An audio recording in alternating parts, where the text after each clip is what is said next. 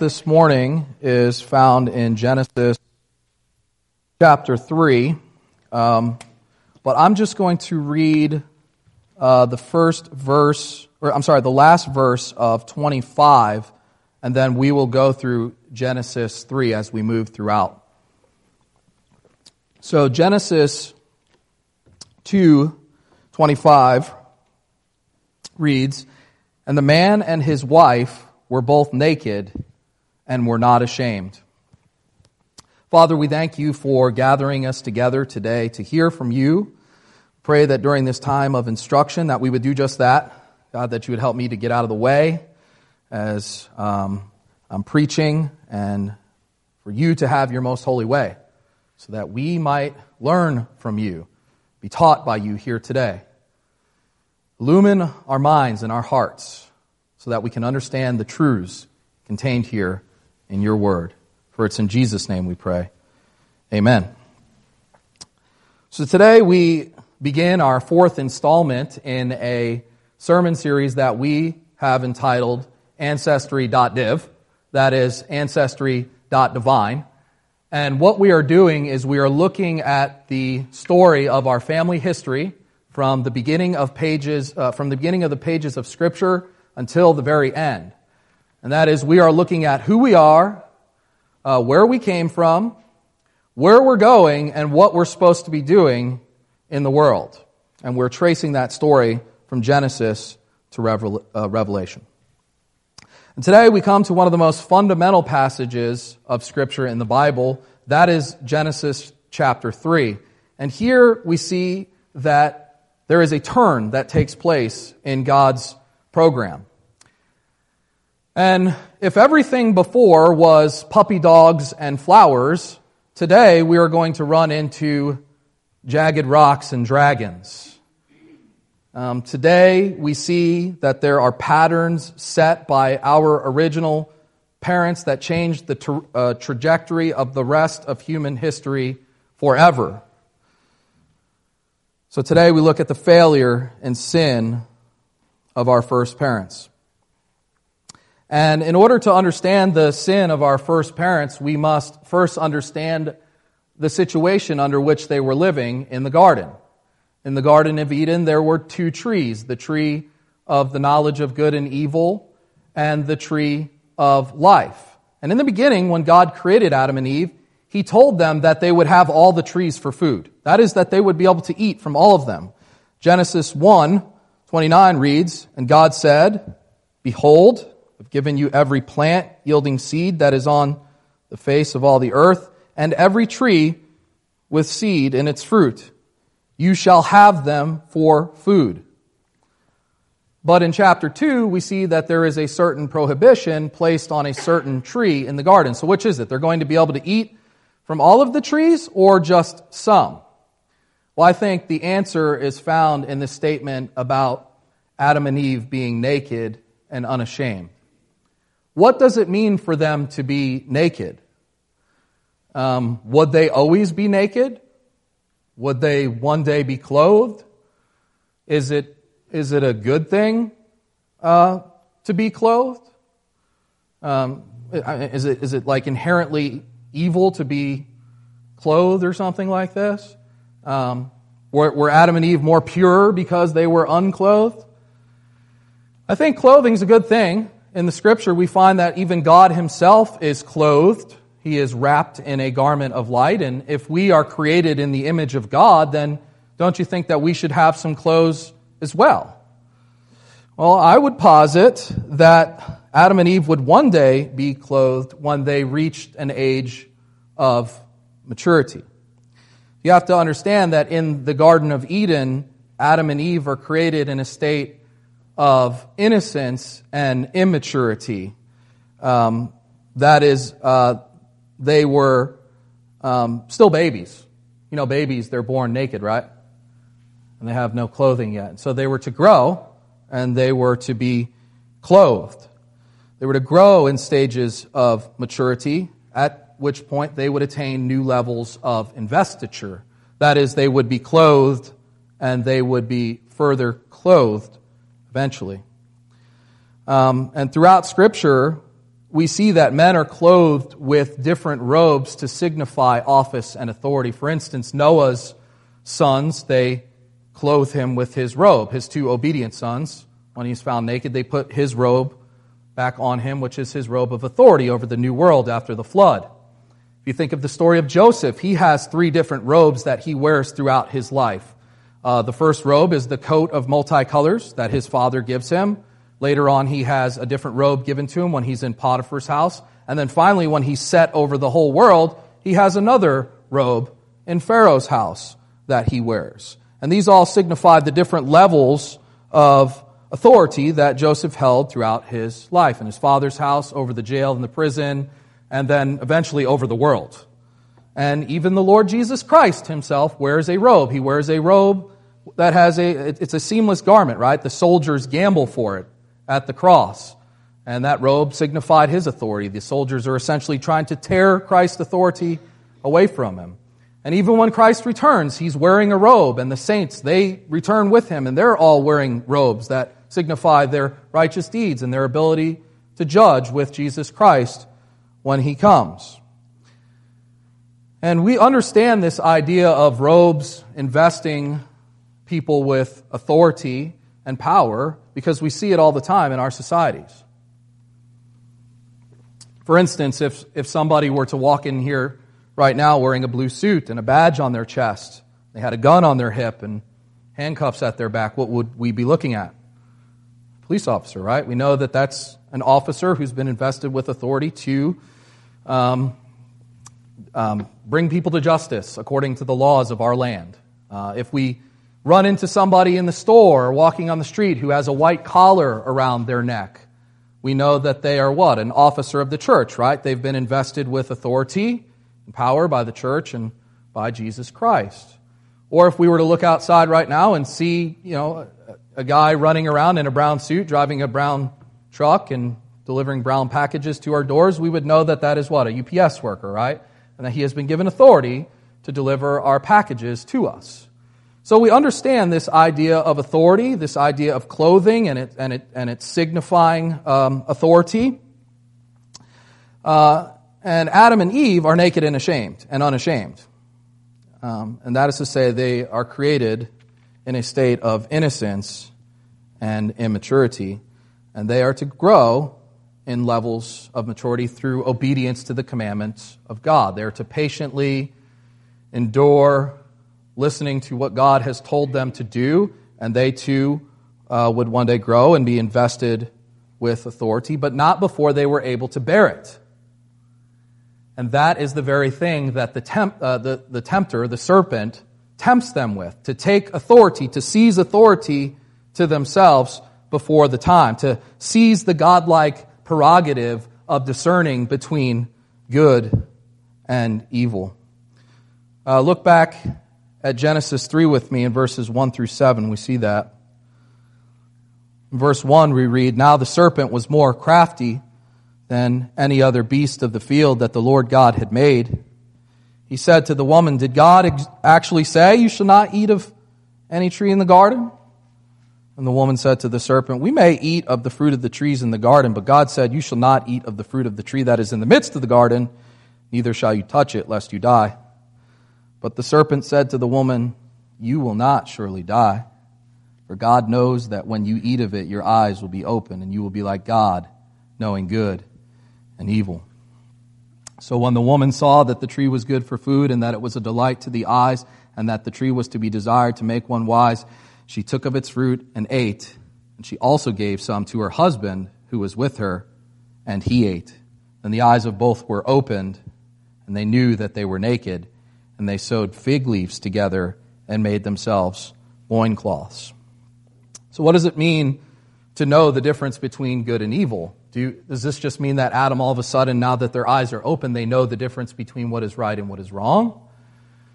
No, we, Adam and Eve are created innocent um, and upright in the sight of God. They're moral beings. As a matter of fact, Paul tells us that Adam was not deceived when he ate from the fruit, but he ate with eyes wide open, knowing that he was breaking the commandment of God. So they know the difference between right and wrong. So, what does it mean for them to discern the difference between good and evil?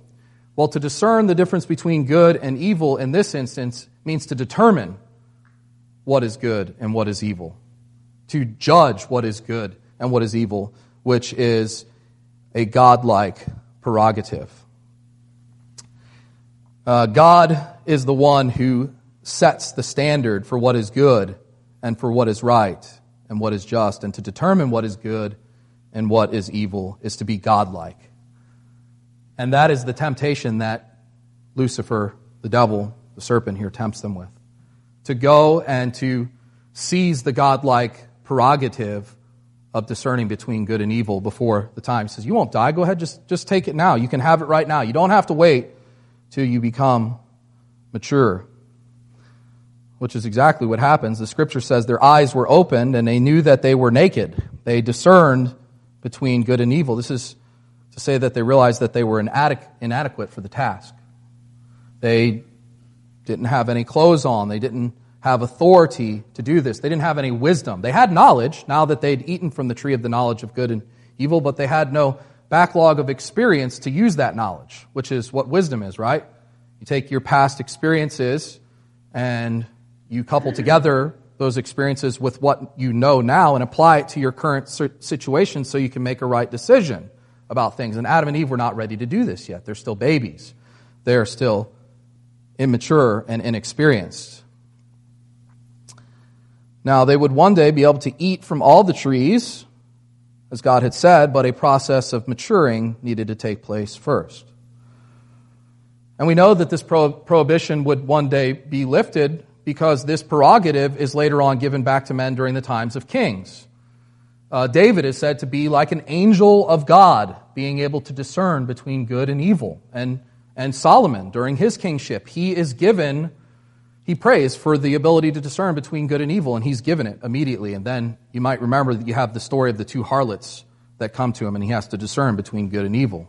The people are amazed at his wisdom, how he's able to decide in this matter. God gives it back to men. But this would not happen until later on in the history of Israel. Right now, the people of God are in a stage of infancy. They are still babies. They are to grow. They are to come, become mature. They are to obey, and they're to do this by obeying God patiently, and faithfully. The, the Proverbs says that it's the glory of God to conceal a matter, but it's the glory of kings to search it out. It's the prerogative of God and of kings to discern good and evil. And Adam and Eve take this right to themselves before the time. They're still babies. And isn't this what we do all the time?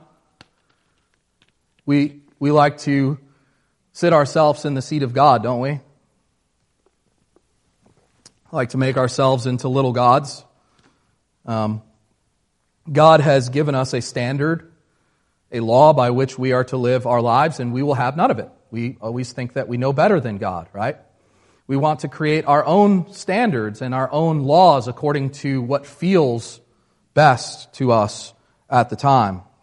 And it's our power for lust and uh, uh, it's our lust for power and satisfaction that causes us to do this. We make our own laws, our own standards of morality, and interestingly enough, they always fly right in the face of what God has said to do, right? Isn't it like, isn't it interesting that we always want to do the exact opposite of what God has told us to do when we make our own laws up? And why is that? Well, because we're like Adam and Eve. We think he's hiding something from us. We listen to the tempter, the serpent, and says, God's hiding something from you. He's trying to keep all the goodies to himself. You can take it. You can have it now. Go ahead.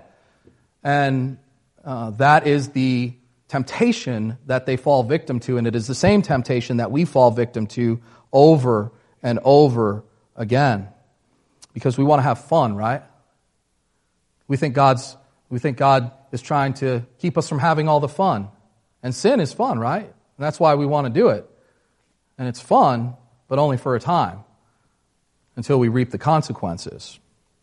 No, God has put his law in place as a governor to keep us in check, to keep us in our proper place so that we don't go getting ourselves into a situation that we have no business being in. He's put this in as a safeguard because he loves us. It's kind of like a guardrail to keep us from going off of the road.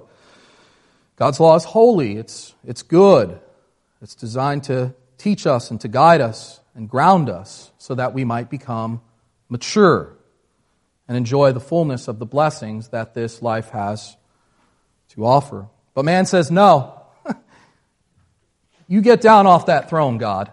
I, I am going to be God. I will determine uh, what is good and what is right for myself. And this is the original sin. It is the, the sin of our first parents, and it's the sin that we still commit today. It's the pride of knowing, uh, of thinking that we know better than God. Right? That we can determine what is good and what is right for ourselves. It's the sin we commit day after day as we refuse to submit to God and patiently, faithfully obey His will for our lives. Uh, look with me now in verse 7. See what happens. Uh, verse 7 Then the eyes of both were opened, and they knew that they were naked, and they sewed fig leaves together and made themselves loincloths.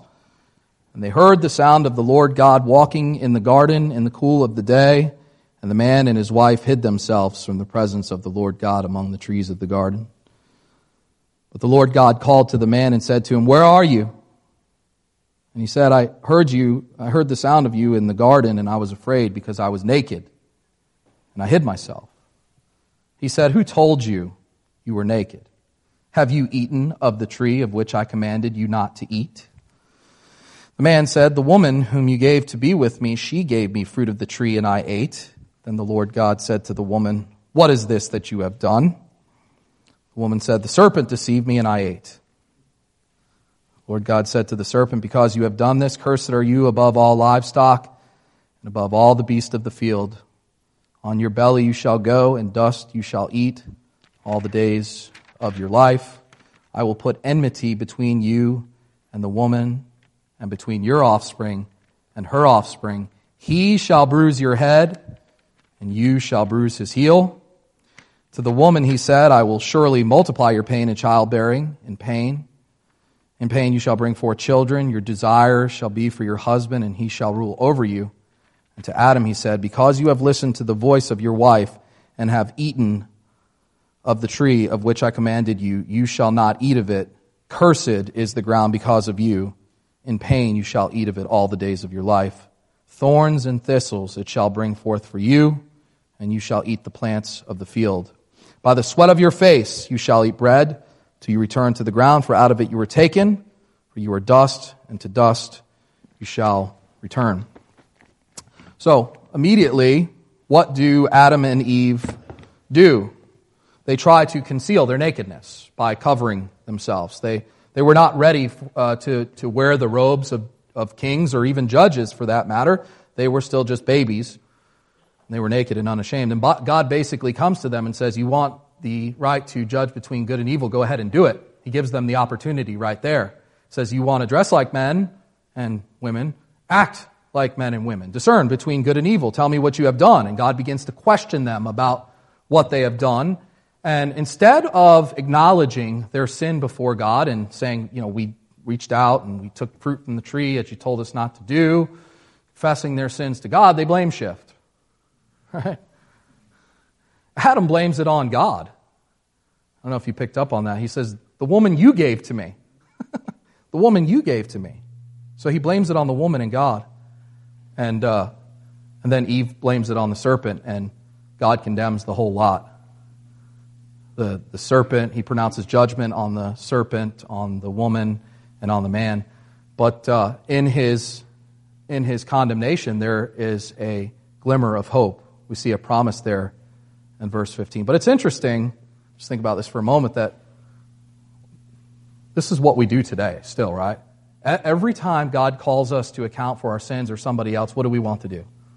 We want to blame shift. We want to point the finger at somebody else or something.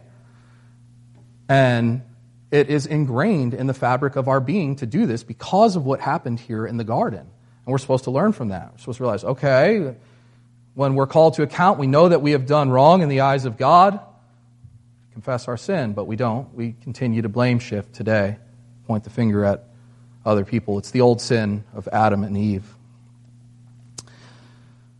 But in all this condemnation, there is a promise and a glimmer of hope. In, in verse 15, we have the gospel in seed form. If you look back at verse 15, he says, I will put enmity between you and the woman, and between your offspring and her offspring. He shall bruise your head, and you shall bruise his heel. God condemns the serpent to crawl on his belly uh, for the rest of his life, but more than that, he puts perpetual enmity between him and the woman, so that there's, there's this war and this, hostil, this hostility between the serpent and the woman. Now, who is the woman in this instance? Uh, first of all, it would be Eve, who is the mother of the human race, from which the people of God would eventually come, which is the seed of the woman, the children that come from the woman. Um, so the woman is Eve and her seed. And who is the serpent? The serpent is, uh, we know from other passages of Scripture, including the one we read this morning, that it is none other than the devil, uh, the dragon, that old serpent of old, um, an angel of God who did not keep his proper place. And at this point in time, it was the job of angels to come alongside men and help them learn and discern the will of God for their lives. But Lucifer, the devil, abandoned that cause in his conversation with Eve and decided to deceive her instead. And so the old world, and, and when Adam essentially uh, bites into the fruit, he concedes to the angel and basically submits his authority to him. And the old world is placed under the authority of angels. So when we read now that there is this enmity or hostility between the seed of the serpent and between the uh, seed of the woman, it makes sense. There's this constant warring that takes place throughout human history between the devil and the people of God, between the devil's seed or those who follow him uh, and the people of God, those who follow God. Um, and we see this over and over again. Pagan believers, under the guise of the devil, throughout the rest of the Bible, are at war with God and His church, seeking to destroy it and to stuff it out. And over and over again, you'll see the people of God um, at war with the devil and uh, his seed, and God is continually putting them underfoot. God is continually giving His people victory over uh, the enemy throughout Scripture and advancing His program in the world. And the final blow takes place during the ministry of the Lord Jesus Christ when he puts this enmity uh, between the woman and the serpent to bed once and for all. When this promise was first given, Eve might have thought that it was referring to who? Well, her seed, her first son, Cain, but he ended up being a murderer and he killed his brother Abel, who was a righteous man. And so then the promise falls to Seth, and then throughout the rest of human history, you see that God continues to raise up his people uh, to conquer, uh, and over and over again, uh, the enemy is dealt a blow, and uh, the uh, gospel progresses, the kingdom program progresses in the world. But finally, Paul tells us that this promise here of the seed is referring to Christ all along. Uh, the word seed here in uh, the scripture could be used for a plurality of people or for one individual. It's kind of like our word deer. When we say there's a bunch of deer out there, we could be referring to a bunch of deer, or if we could say there's a deer out there, it could be one deer that we are referring to. And it's the same here. The seed is referring to the people of God, and ultimately, uh, the man of God, the Lord Jesus Christ, who would come and put this enmity to rest once and for all. Um, on the cross, the devil bruises the head of the promised seed, Jesus Christ. He stirs up that wicked generation and their religious leaders to put him to death. And while, they're, while he's being put to death on the cross, his heel is being bruised, but little do they know, he is crushing their head at the same time. The cross is the definitive blow to the head of Satan. It is a mortal wound that leaves him crushed and incapacitated. Incapacitated, not dead because he still lurks about, but he's been struck with a mortal blow through the cross, and he will one day die once and for all. But this work has begun. And it's interesting if you think of the place where Jesus was crucified in the scripture, it's called Golgotha. That is the place of the skull. So if you were to look at the pavement where the crosses were stuck from an aerial view, it would look like a skull. So it's, it's as if on Calvary, Jesus Christ is driving a stake directly into the head of Satan through the foot of his cross.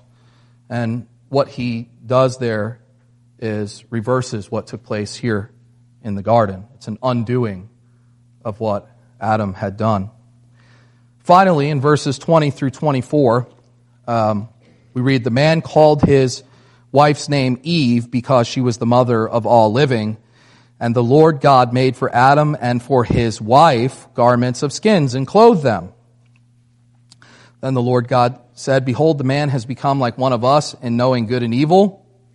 Excuse me, now lest he reach out his hand and take also of the tree of life and eat and live forever. Therefore the Lord God sent him out from the garden of Eden to work the ground from which he was taken.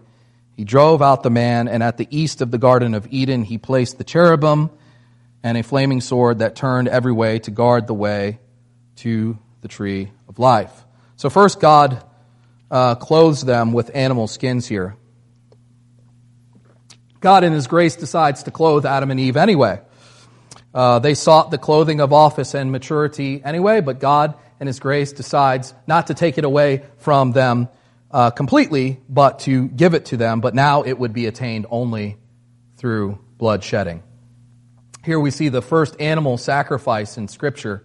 And it's possible that God took these animals where he got the skins for Adam and Eve to wear and slaughtered them right in front of Adam and Eve as if to teach them an object lesson. To say to them, This should have been you. You disobeyed me. You sought to take matters into your own hands. You should have died here today, but now I am putting this animal in your place as a substitute. And now, from, all, from, now, from now on, throughout the rest of human history, man will approach God by way of blood. Uh, there's no way to get around it. The wages of sin is death. And so somebody must die. God is a just God, and He will not allow our sin to go unpunished. He must punish sin. So somebody's got to die. It's either you or somebody else. And from this point, man would now be required, as we read, to labor under the burden of sin and death. He would live all his days under the afflictions of, of death and of sin. A man would now learn obedience through the things that he suffered in this world, and through patiently enduring trials and trusting God and his commandments, he would one day be robed again with the office of authority. So that's first. God decides to clothe the man anyway. Second, so that the man does not live forever in a state of immaturity, he is cast out of the garden and a cherubim is put in his place to guard it. So angels are now going to guard the sanctuary of God. And we've talked about this. Adam and Eve were to rule over the uh, original creation of God. They were to multiply, subdue, and take dominion over it, and they were to guard and keep the garden. But here in the garden, they show that they were unfit for this task because when the serpent comes in, they don't kick him out. Uh, they submit to him, essentially. Uh, Adam, whenever he saw the serpent coming into the garden, since he was right there, says that Eve gave to her husband who was with her. So he's right there while this is all going on, while he's having this conversation with his wife seeking to deceive her. Should have stomped him out. He should have stomped the devil out right there and it would have been done, but he doesn't. He passively submits and relinquishes his authority over to this angel. As a result, the old world was placed under the authority of angels, and we'll see that as we go throughout uh, the rest of our study. So Adam was essentially the original guardian cherub here in the garden, but now another is put in his place. Third and finally, we are told that they are cast out because they now have the knowledge of good and evil and may stretch out their hand and eat from the tree of life. Unless they lose access to the garden sanctuary, they will continue on living forever in this state of sin and immaturity, so they have to be cast out. That is, they have to be cut off. And that is what it means when God said that they would die if they ate from the tree. To be cut off from the presence of God is to die, essentially. If you do not have access to God and the life that He gives, you die. So it's a covenantal death that takes place. They are cut off from God and they are cast out into the world so that they cannot no longer eat from the tree of life, which teaches us some things about these trees uh, the tree of, of life and the tree of knowledge of good and evil. What does it teach us? Well, it teaches us that they were mediators. Um, the trees were means through which God, specifically the tree of life, was a means through which God mediated life to Adam and Eve. The life was not in the tree itself, but God was behind the tree, giving life to Adam and Eve through it. And so if you cut them off from the tree, you cut them off from life. And it's interesting, if you go to the, you don't have to do it now, but later on, if you go to the last chapter in your Bible, this tree appears again. The very last chapter in the story, the very last pages of the book, you see the tree appear again, and it is in uh, the garden, or it's in the new temple of God, um, which is inside the heavenly city. And everybody who's, who is uh, has access to that city, once again has access to this tree of life. And friends, in Jesus Christ, you and I have once again been given access to the tree of life. He is the source of life behind the tree.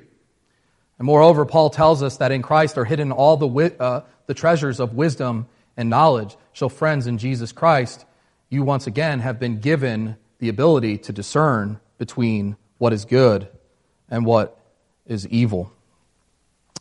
Jesus Christ has come. He has conquered all of our enemies sin, Satan, and death. He has put them underfoot.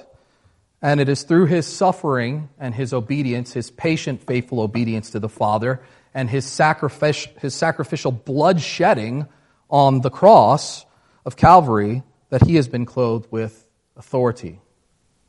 He has been clothed with the robes of authority over heaven and earth. All authority and all power has been given to Jesus Christ, and it is in him, friends, that God has given this authority back to man. The scripture we read that Jesus Christ is the second Adam. He does what Adam should have done. He is the obedient and faithful man. He snuffs out the serpent.